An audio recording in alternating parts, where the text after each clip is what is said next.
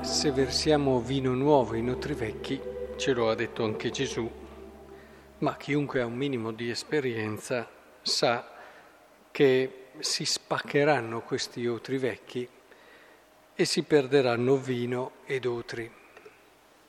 Occorre un vino nuovo ed è questo vino nuovo che ha portato Cristo, questo modo diverso di vedere il proprio percorso personale. C'erano tanti gruppi anche eh, ritirati nel deserto, anche in eh, stile monaci, anche ai tempi di Gesù e anche prima di Gesù, che praticavano percorsi ascetici, percorsi anche molto duri. Qui si parla del digiuno, uno degli, degli elementi di questi percorsi. E Bisogna stare attenti a non legarsi al, mo, al, al metodo, cioè a, a, questo vivere ascetico, quasi che fosse il vivere ascetico ciò che ti rende grato agli occhi di Dio. L'ascesi, intendiamoci, è molto importante. Dubito che possiamo arrivare a incontrare il Signore senza fare un cammino serio che comprende anche rinunce, che comprende anche eh, donazioni di sé, anche molto costose in tanti casi, e di sacrificio.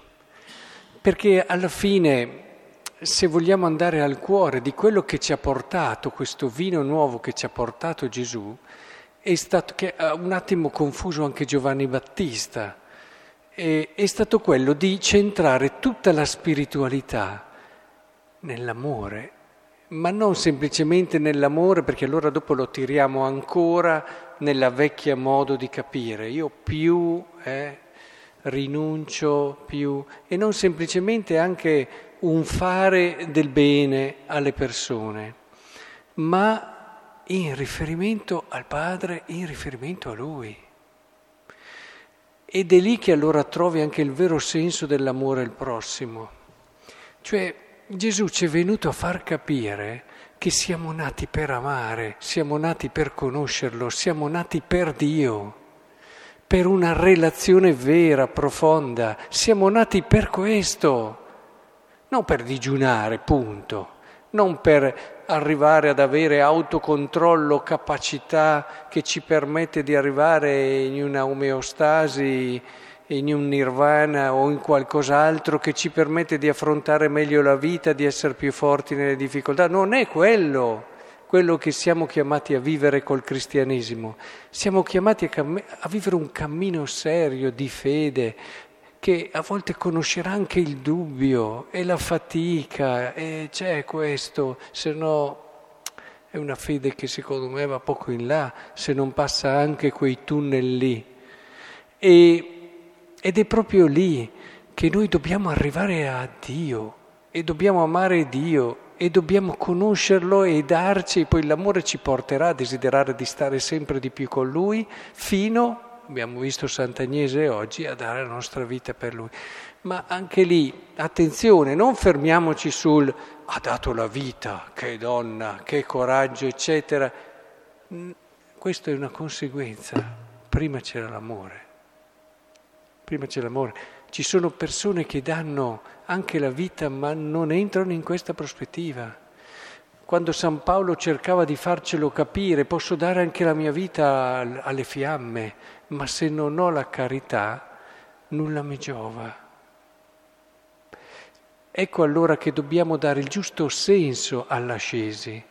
L'ascesi non è fine a se stessa, chiaramente, il digiuno non è fine a se stesso il digiuno è per poter vedere e conoscere Lui. È chiaro che allora se tutto questo è vero occorre delle rinunce, certo. Se non sai darti quei tempi di silenzio e di preghiera che ti implicano tante altre rinunce, se no non lo trovi mica il tempo per pregare. Come facciamo a trovare il tempo per pregare un'ora, due ore, quello che ci vuole, se non facciamo delle rinunce e se non togliamo altre cose? È impossibile. Dove trovi il tempo per stare con Dio e per conoscerlo e approfondire quello che Lui è? dove trovi il tempo per amare? E, e, per amare Dio è bene che tu faccia un po' di palestra perché senza amare il prossimo che vedi ti illudi di amare Dio che non vedi, no? Dice la scrittura. E, e come fai ad amare il prossimo che vedi?